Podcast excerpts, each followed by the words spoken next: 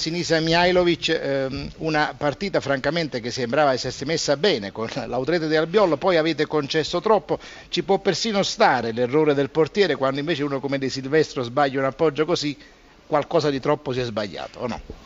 Ma sì, sì.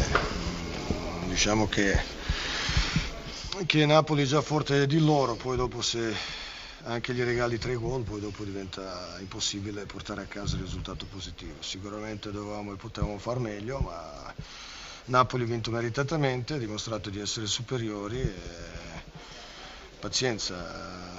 Siamo tutti consapevoli delle partite che abbiamo fatto, per fortuna mercoledì abbiamo un'altra partita eh, dove dobbiamo recuperare la forza, autostima, fiducia e cercare di, di, di di andare a portare a casa tre punti. Ecco. ecco. proprio conoscendo le sue qualità, quello che ho un po' sorpreso è che a un certo punto siete usciti dalla partita dal punto di vista caratteriale, mentre è la forza proprio d'animo, oltre alla sapienza tattica, il suo tratto più evidente come, come allenatore.